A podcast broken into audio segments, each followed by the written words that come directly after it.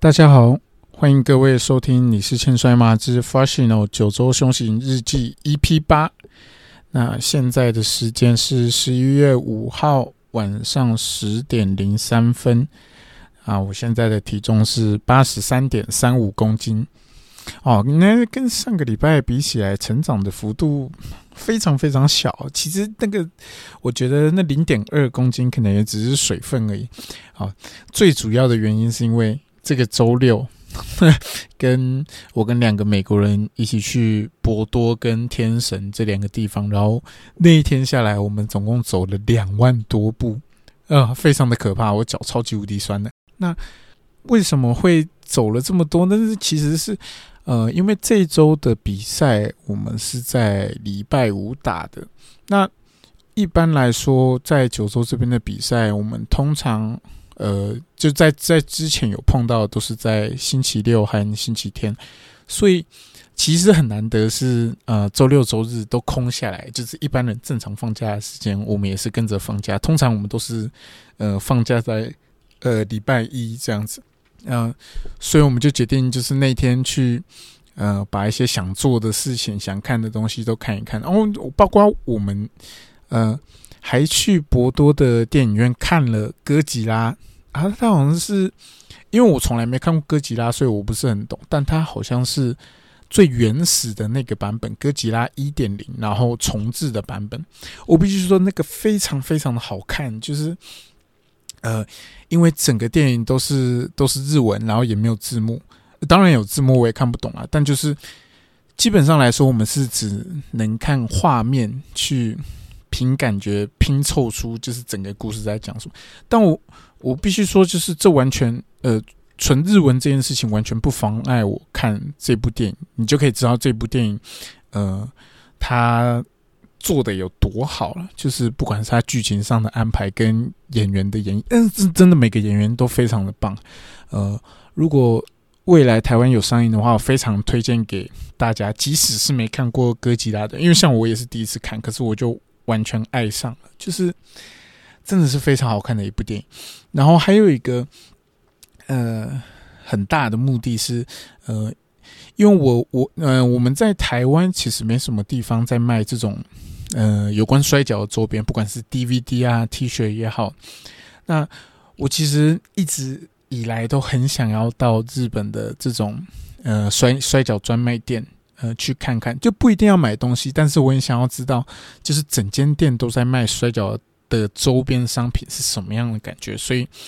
呃，我们就找到了一间叫。呃，在博多，然后它叫赤之魂的一间，呃，专门在卖摔跤周边的店。它其实蛮好，蛮好找的。它就在博多车站的附近而已。就是，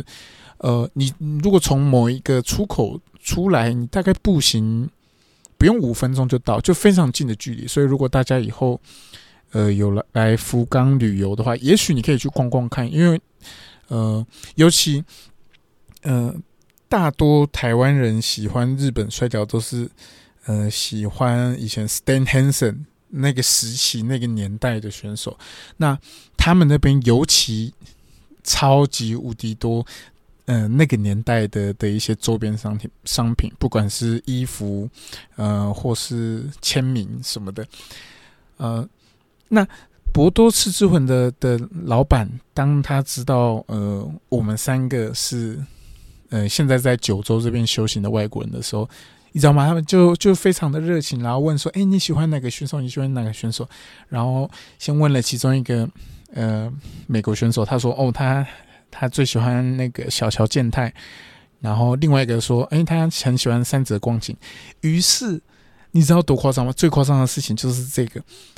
呃，老板就送了他们两个人。小乔健太跟三泽光晴的亲笔签名照，呃，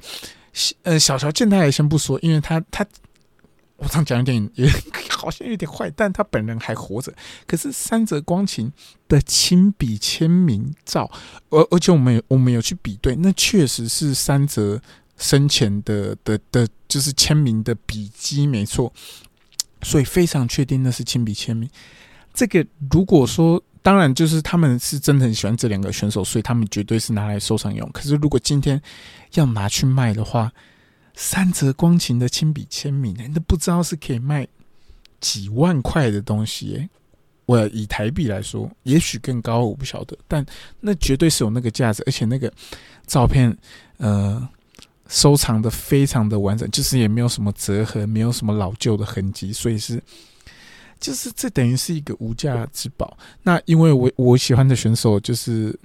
呃，因为大家也知道我喜欢美国老选手比较多，所以他们其实也没什么。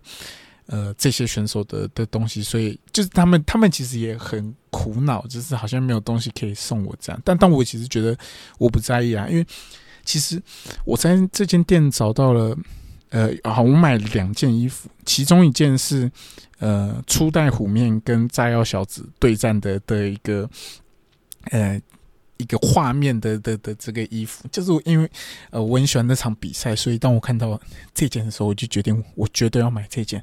那另外一件衣服就是 Ricky Steamboat 在当年在日本修行的时候，哎，这算修行吗？呃，或是说巡回，我不知道该怎么说。但就是他在日本的那一年的时候的那个人的样子，呃呃，作为基底去做出的的一件衣服，其实这两件我都超级无敌喜欢，然后。呃，因为他们也没什么，呃，没有东西可以送我嘛，所以就是最后就是把这两件衣服做了一些折扣，这样子就是真的是非常热情，然后也感觉得出来，呃，他们是非常喜欢摔跤的的一间店。那间店其实也不大，它可能甚至比呃你所认知的一间房间的大小还要小。但它就是东西塞得满满的，就是你可以到处挖，每一个东西翻开里面都还有东西的那种感觉，就是，呃，虽然小，但是是非常温暖的一间店，推荐给大家。如果之后大家有来博多、来福冈玩的话，可以去呃那边挖宝看看。那当然也可以说你是台湾人，因为嗯，他们对外国人好像也非常的照顾，嗯，不晓得，但就是呃非常热情的的。的一个老板跟老板娘这样子，好，然后在这一周我忘记是星期几的时候，但呃，我们的冠军也是广大选手，他去呃参加了，我忘了，哎，好像是福冈市还是哪一个市的活动，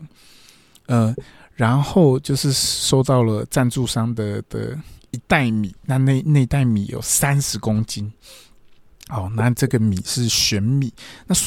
呃，我查了一下，所谓的玄米好像就是我们台湾所说的糙米。我不确定，就是是不是是一样的东西。如果有错的话，就麻烦大家就是提醒我一下，跟我讲一下这样子。那呃，因为在之前就是收到这包米之前，我们的自己买的米还有剩，所以呃，因为我在之前在这个健身餐的。呃，餐厅上班的时候，就是我们的黑米饭是用黑米跟白米混合，所以我就用类似的方法。我想说，也就是选米直接煮来吃的话，好像会超级无敌硬的，所以也许混一下会比较好。我就用七杯白米加了三杯的玄米去煮，煮出一锅饭。结果靠，那个饭硬到要咬超级无敌久才吞得下去。然后后来。呃，野崎广大选手他就说，这样这样好像嗯不太对，不然我们就是呃比赛完就是呃比赛完，因为我们星期五的比赛非常早就结束，我记得我们到宿舍的时候好像也才四五点吧，反正是一个行程非常早的的的一个比赛这样子。然后他说，不然我们比赛结束，我们开车一起在那个。在这一袋米，然后我们去用精米机把这个米变成白米，这样。那其实，在台湾是我是完全没有看过有精米机这种机械，就是呃，应该说在农田或是在我们所谓的呃种稻的地方，当然一定会有精米机这种东西。毕竟现在就是你知道吗？现代不可能米还在那边一颗一颗慢慢磨吧，也太夸张了。但是至少不会有像在呃，我们在福福冈找到的那种，嗯，它是投币式的，你知道吗？它就是这就是一个精米机在那边，然后你一百日币可以精呃十公斤的糙米呃玄米，呃，那我们有三十公斤嘛，所以我们就我们就花了三百日币，然后就把三十公斤的玄米变成白米。呃，我觉得这是非常便宜、非常划算，而且你可以完全看到这个呃米从玄米，然后慢磨磨磨变成白米的这个过程，就是呃，当然不，它不是完全透明，可以看得很清楚，可是它你就可以看到呃。你把米从哪里投下去，然后它在哪边积在那边，然后在那边啾啾啾啾，在那边搅，然后最后变出来变成白米。就是我觉得这对我来说是一个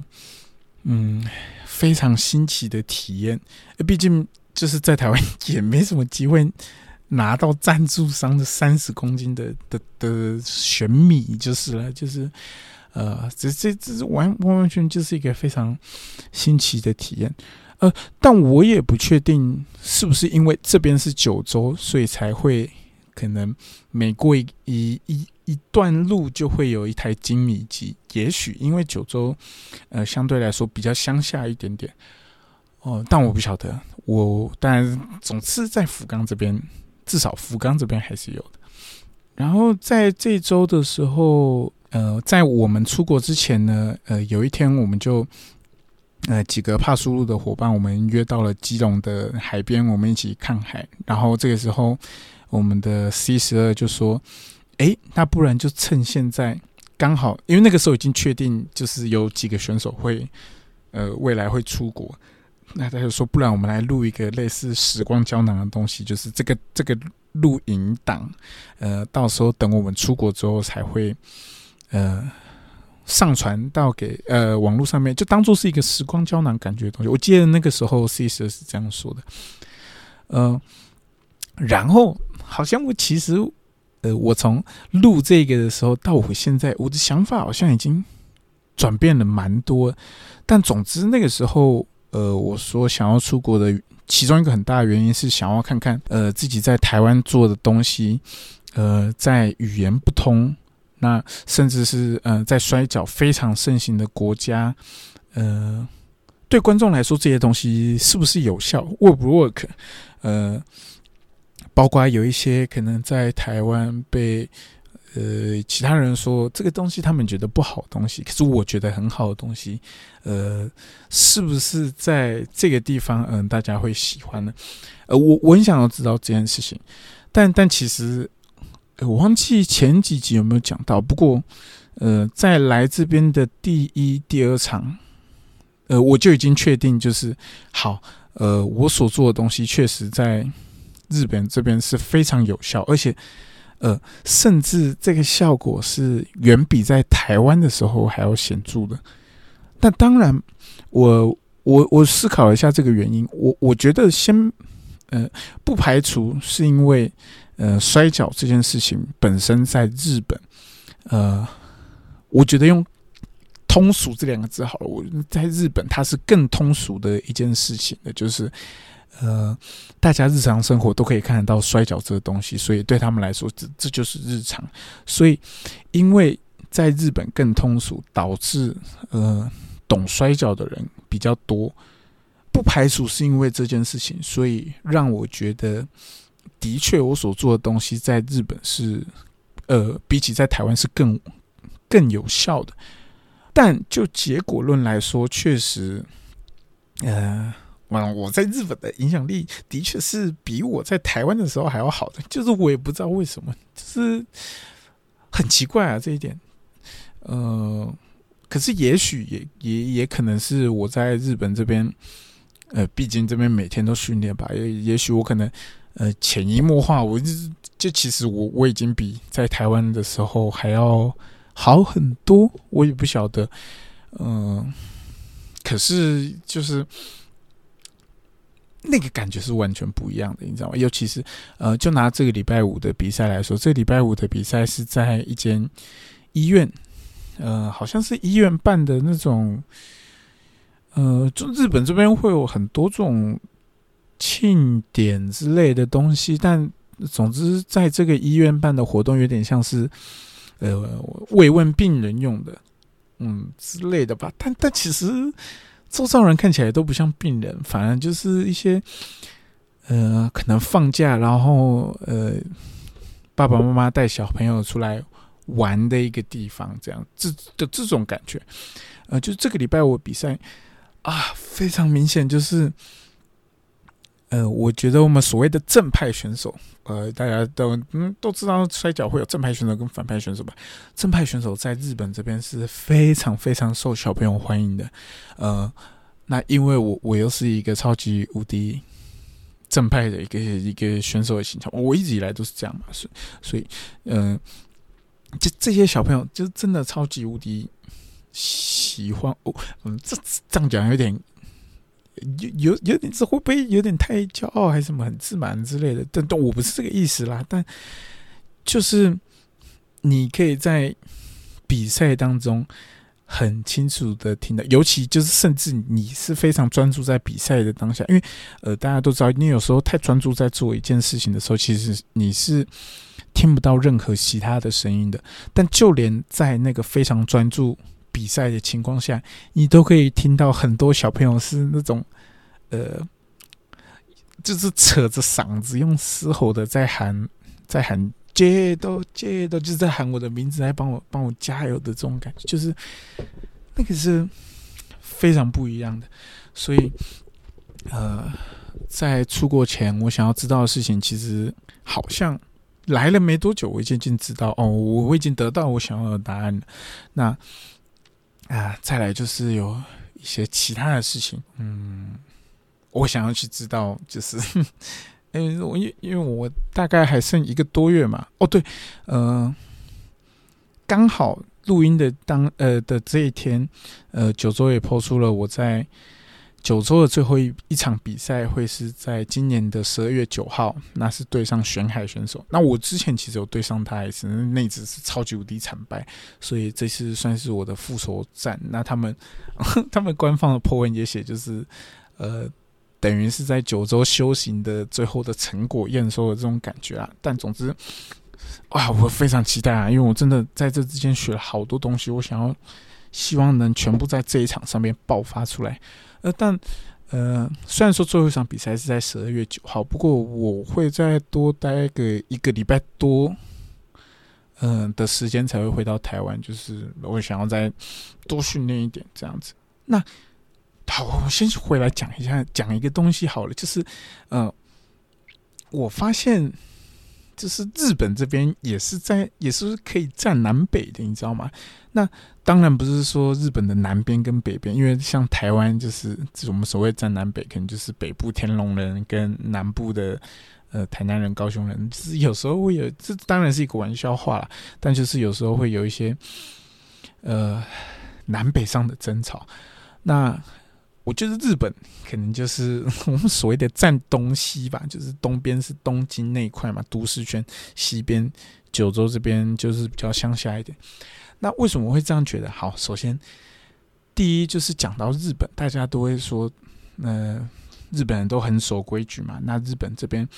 都是靠靠左行驶的，不管是走路还是开车都是靠左。但我其实，在九州这边。比如说，我们今天就是一个来一个去的人，呃，我们同时走在路上的时候，当然大家都会很有礼貌的，就是互相让出路，让对方好走。不过，在九州这边比较不会感受到所谓的靠左行驶这啊，当然，呃，汽车跟机车一定是靠左行驶。但我所谓，呃，因为在日本这边很长，呃，就是除了汽车以外，呃。最多会看到的通勤的交通工具就是脚踏车，啊，或是行人，呃，但脚踏车跟行人其实是大家是不一定都会靠左走的，尤其在博多在过斑马线的时候，这非常明显，就是大家就是往前走就对，没有人在管你左边还是右边的，所以这是第一点，我觉得就是，哎，日本的东边跟西边感觉有一些。落差的地方，再就是我在前几天，也许是上一周，我有在我自己的私人 Facebook po 了一张，呃，我跟一个日本的一个小朋友的合照。那，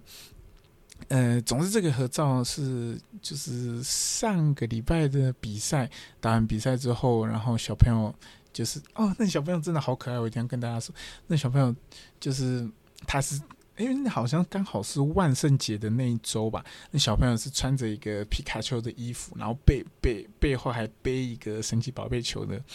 的那个包包，非常非常可爱。那好像是三岁的一个小妹妹吧。哦，然后他就就是。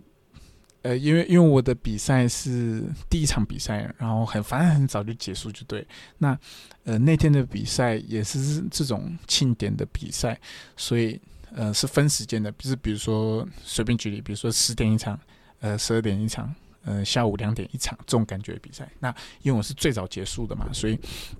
呃我是打完比赛之后，呃我就在九州的这个。呃，贩售商品区就在那边，就是站着，然后看有没有哪里可以帮忙的啊，或是跟一些呃日本的前辈们聊天这样子。然后这个小朋友就先站着，站在远远的看他妈妈站在远远的在在那边看，我就看到一个小朋友一直盯着我看。然后后来他就很害羞，踮脚踮脚的走过来，屁颠屁颠，然后就走过来，然后就用日文讲说他想要抱抱。哦，你知道就是。然后手就伸出来哦，就是他说他想要抱抱，然后知知道那个画面有多可爱嘛？那当然我就是抱他嘛，这么可爱的小朋友。然后，呃，反正后来就是也跟这个小朋友一起合照。然后我后来就有发现，就是这个小朋友妈妈其实，呃，早在我好像在九州的不知道第几场比赛就已经呃有追踪我，所以我后来我就追踪回去，然后就。呃，当然，这照片是发在推特，因为日本人都用推特比较多嘛。那我后来我就自己把这张照片下载下来，然后传到我自己的私人的 Facebook 上面。因为因为我的 Facebook 我是开我是设不公开的，所以等于是呃里面会看到的全部都是我现实生活认识的朋友。也许有一些不是，但是我太懒得清掉了，所以但但基本上是这个样子。然后在这张照片发出去之后，其实就有被一些呃前辈们就是有稍微提醒一下，说就是日本很注重肖像权这件事情，尤其是小朋友，就是所以呃下次可能要发这样子的照片的话，可能要帮小朋友上个马赛克什么之类的东西，不然呃他们会很在意这个事情。那可是我就想说，因为。九州这边很常会有这种，呃，应该说九州这边比赛很常是整个家庭一起出来看比赛，所以很多时候小朋友都会被，呃，就是都会入境。那甚至我们比赛前都会有所谓的摔跤小教室，跟台湾类似，有一个摔跤小教室，那是把 ten 选手会出来带着小朋友做一些。简单的摔跤的小游戏这样子，那就是这些照片也都是直接公开放出来，也不会特别打马赛克。可是我去看了一些东京的团体，确实，呃，东京那边有拍到小孩子，就是都会上马赛克，这是这是没错。然后再来就是，呃呃，在被提醒之后，当然我马上就去问了这个小朋友的母亲，就问他说：“诶，呃，我之后。”呃，九州这边修行结束之后，我想要发一篇文章，就是总总之，我就是问他，我可不可以使用这张照片公开的放在我的 SNS 上面？然后他说：“哦，那当然没问题啊，就是他觉得很荣幸、很开心什么的。”然后也包括就是在这之前，其实还有很多小朋友的呃家人也都会 po 呃小朋友跟我的合照在呃推特上面，然后我我也都是直接公开转发，所以就好像。九州人比较不在意这件事情，你知道吗？就是他们，就是好像比较不在意。呃，也许这就是所谓人家会说，好像东京人比较冷漠，然后呃，可能九州这边就是比较大家比较热情的这这种感觉吧。就是，呃，呃，但但当然，我觉得，呃。有有前辈能提醒我这件事情是是很好的，因为我我确实我我不知道这件事情，所以呃我不知道这件事情是需要去注意的。但其实好像就是九州真的跟东京太不一样了，你知道吗？我就是在这边也要推广大家，呃，你来九州这边机票也比去东京还要便宜。那要搭的飞机的时间也比较短。但是九州这边的人真的非常非常的热情，就是很推荐大家，如果想要来日本旅游，除了东京，你真的可以试试看九州。我我觉得你真的不会后悔，因为九州这边的人真的都太棒了。然后，呃，再来还有一点是，呃，我有听其他就是目前在日本的前辈说，哦，就是他们有被要求说不要一直发，嗯，出去玩的的一些动态，呃，就是总之就是说要显现显现出你来日本是来摔跤的的这种决心的这种感觉。但是就是九州这边的前辈好像。也不在意这个，你知道吗？诶，我当然有可能是因为九州这边，呃，周一到周五都会有训练，所以大家也都知道你每天都是都都都在训练，然后练完也自己会去健身房这样子。呃，当然这可能是其中一点。然后，呃，再来就是呃，因为呃，如果大家有追踪我的 Instagram 或是。推特的话，就是应该也可以看到，就是每个礼拜反正放假可能都会出去一些景点啊，或是就是反正会去看看这个世界。呃，这你也知道嘛，就是连一到六都这么累，在训练比赛，就是总该就是休息一下吧，就是不可能永远都是永远处在那个状态，绝对会爆掉的。然后呃，比如说我们去看歌吉啦，然后或是。看福冈的那个大型的钢弹的那个雕像，那或是我们去了呃九州的哪些景点什么的，呃隔周的训练，呃九州的前辈就会问我们说：“哎，你们我看到你们去，比如说去什么福看福冈的钢弹啊，你们喜欢钢弹吗？什么的，就是他们其实很享受我们这些外国人去呃体验日本当地的文化。”就是他们是很享受这件事情，甚至他们会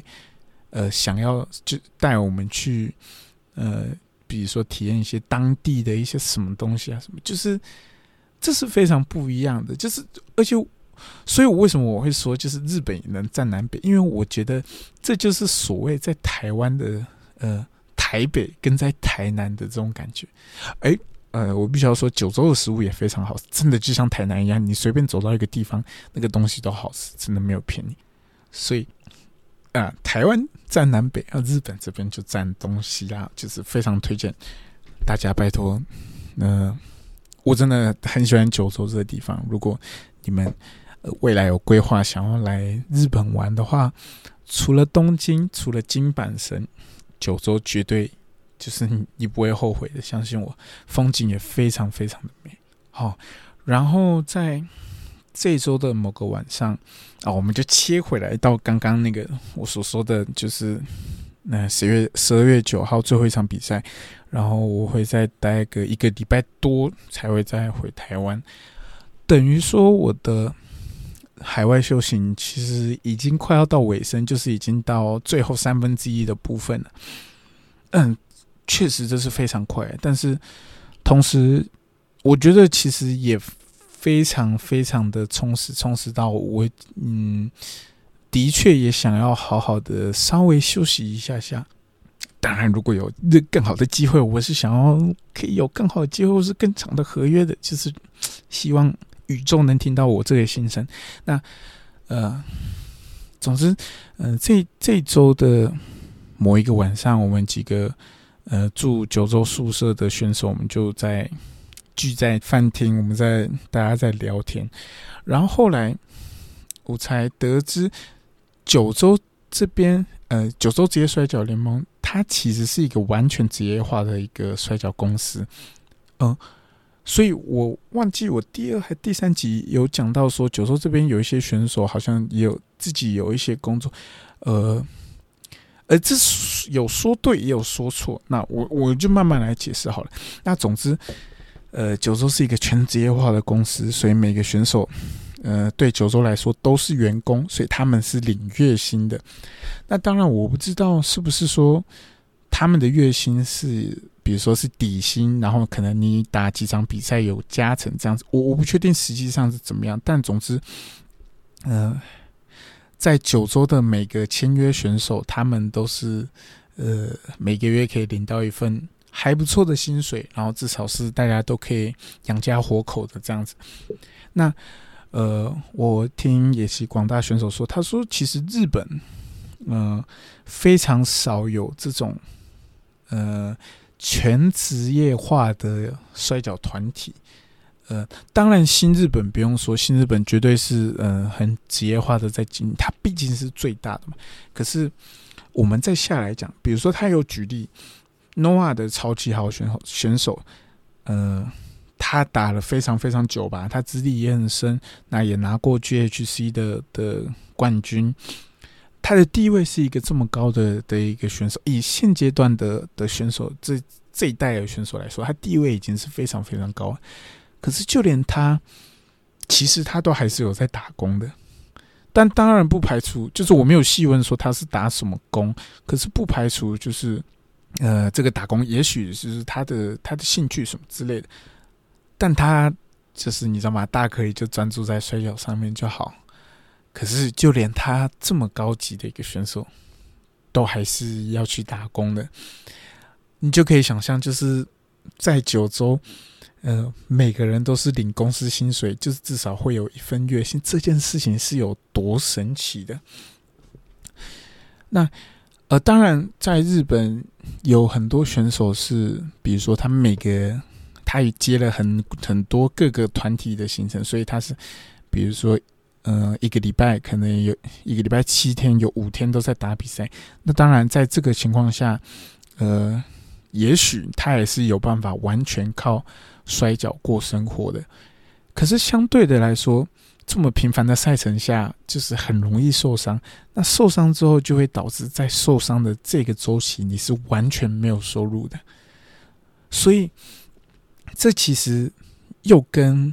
我们九州所谓的全职业化经是稍微有点不一样的，因为呃，九州这边比赛可能也不会到，就是最频繁、最频繁，可能顶多一个礼拜三场，也不会到就是真的超级无敌多，所以就这真的是一个非常神奇的一件事情。那那当当然也只能说，就是九州的老板就是几个镇上，他真的是一个非常。这是佛心来的一个老板这样子。那在在这个聊天的过程中，呃呃，其中一个美国选手 Rip Bison 选手他就说，呃，他其实现在已经在和九州的老板在谈，说他希望呃明年他可以再回来九州这边，然后继续训练打比赛，就是因为他认为在九州这边。第一是他可以当做一个跳板，因为我们的老板 Chick 镇上，他其实以前就是在新日本，当然就是他有待过新日本，好像全日本也有待过，就是总之各大团体他稍微都有左跳过，所以他的人脉其实是很广的。那再加上九州这边的训练其实是呃非常完整，而除了完整以外，也非常的多元，就是每个系统的流派，呃。就是每个选手大概都都都，比如说你呃你要学很 old school 日本摔跤的东西，呃阿苏山选手是这样的选手，你要学那种我们所谓的 U 系的摔跤，就是有点格斗风格那种，呃九九州的佐佐木选手是这样的选手，你要学 lucha 的东西，九州的 mentai 上是这个这样这个类型的选手，但你要学呃我们所谓美美式的那种 storytelling 的东西。他基上会教你，那更不用说就是其他选手，每个选手就是呃都各有他们所擅长的东西，我就我就不一一说了，不然感觉要讲好久。所以其实在这边训练是，嗯，你是非常充实的在学习每一个不一样的东西的。所以我我非常的理解为什么他还希望呃明年可以再继续。当当然。如果我有这机会的话，我也我也希望，因为我觉得，第一是我真的很喜欢九州这个地方，第二是，在讲废话吗？就是你是完全职业化在做摔跤这这个工作，诶，谁不想啊？就是，对，但但当然，我我还没有去谈这件事情啊，应该再过几天，我会试着去跟老板谈谈看这件事情。那在这个时候，我们的野崎光大选手，嗯。他就说了一件事，就是，呃，你去东京，你可能会出名的比较快，因为东京是一个摔跤非常盛行的一个一个地方，呃，甚至你可能每天都会有两三个不同的团体，甚至多的话可能有七八个不同的团体同时在同一天办比赛。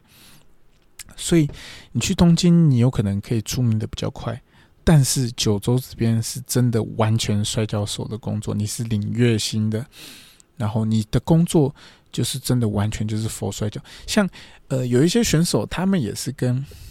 呃摔跤团体签约做全职员工，没错，但是很多时候他们除了摔跤以外，还要负责一些其他的。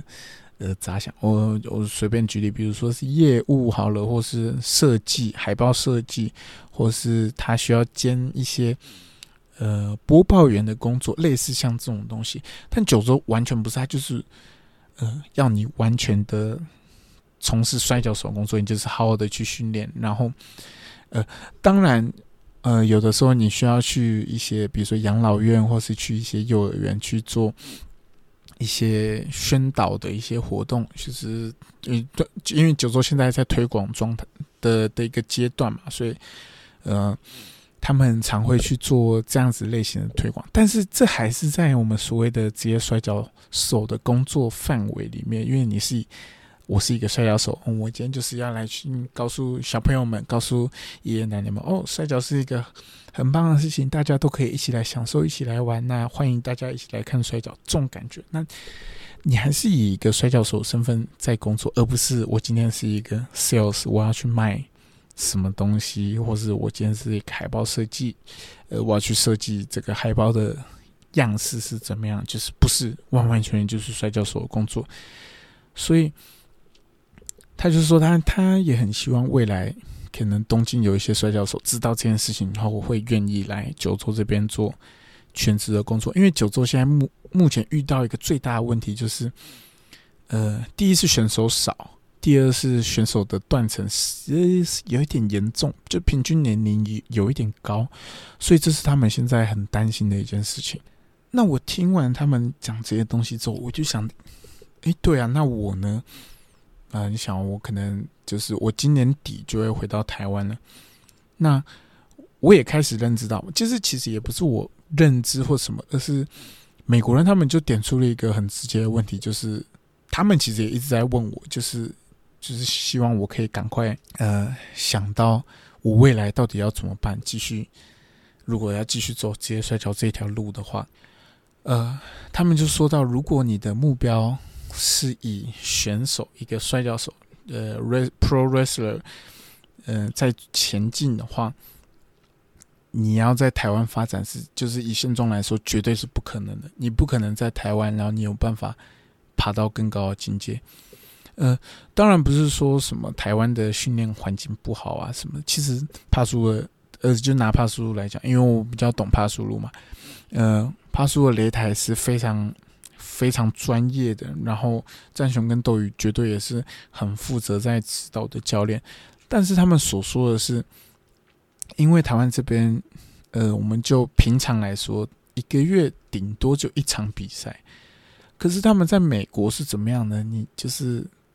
你至少一个礼拜都有一场比赛，那你认真去接比赛的话，其实你要真的每天都在打比赛，不是不可能的，所以那个经验的累积是。完完全全不一样，包括在九州这边，你至少一个礼拜，呃，就一场比赛，然后你一到五都在训练。可是，在台湾就是一个礼拜只练一天，呃，有时候可能两天，那一个月就一场比赛，那个差距其实是，呃，非常非常大的。而且，呃，像我在在九州，呃，从来的那天开始到现在。呃，每周都至少有一场比赛，有时候甚至会到两三场。那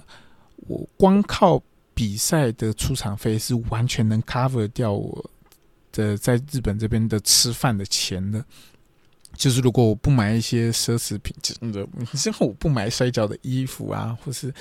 呃，就是也不乱吃东西，就是饭都自己煮的话，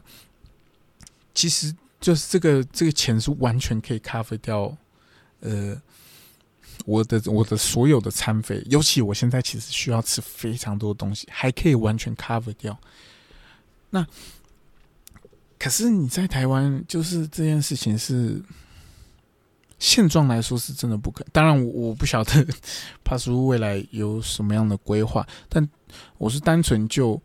嗯，我目前在九州，然后以台湾的现状来说，在思考这件事情，因为嗯，就我也不年轻了，你知道吗？我明年就要二十七岁了，然后嗯。虽然大家一直在讲讲什么啊，就是还没到三十都还年轻啊什么的，但是就真的不年轻的。我不是什么刚毕业一两年的人。那如果我真的就是，虽然我也不是真的很在意钱的一个人，但就是我要往摔跤这条路去走，我到底该怎么样去选择？就我我们不晓得，因为。尤其在在九州的这目前是第二个月，在的这段日子，真的很深刻体会到，就是你要做好一件事情，你真的必须要全职，就是需要专心 focus 在这件事情上面，不然你不可能会做得好的。就尽管你是天才，也不可能会做得好的，因为你你今天你有一份其他的工作，然后你需要去兼顾，那尤其台湾的工作时数又这么长。嗯，你一整天这样子工作下来，很，我其实已经非常深刻的感受到，就是我很长训练品质都会被工作影响到，就是那个影响太严重。呃，对我来说，我不知道，也许其他人还好，但是对我来说就是非常严重的，所以不晓得未来到底该怎么办，要往哪走。嗯，我希望我可以在九州的最后这一个半月。找到答案，就是比起前面说的裸男晒太阳的那件，呃，我想知道自己的东西在日本到底是不是可行的。比起这件事情以外，我现在我觉得我的最大的目标，目前应该就是这个了吧？就是到底该往哪里走？我不晓得，但我真的很想知道，嗯。我好像留了一个死胡同给给这节结尾，但是就是 哦，很很抱歉，但嗯，不知道大家就跟着我去找到这个答案吧。我希望我可以在嗯最后一集之前找到这个答案。那谢谢大家收听这一周的呃九州修行日记，发行的九州修行日记啊，就是也谢谢大家。嗯，给我的回复，不管是在听众信箱还是在呃私人的 Instagram 上面啊，我我都有看到。那有一些可能需要一点时间找资料才有办法回复的，就是大家敬请期待啦。那呃，如果你有什么想要问我或是跟我聊的，欢迎你嗯私信我或是写听众信箱告诉我们。那这一集节目就到这边为止啦，谢谢大家，我们一起找答案吧，拜拜。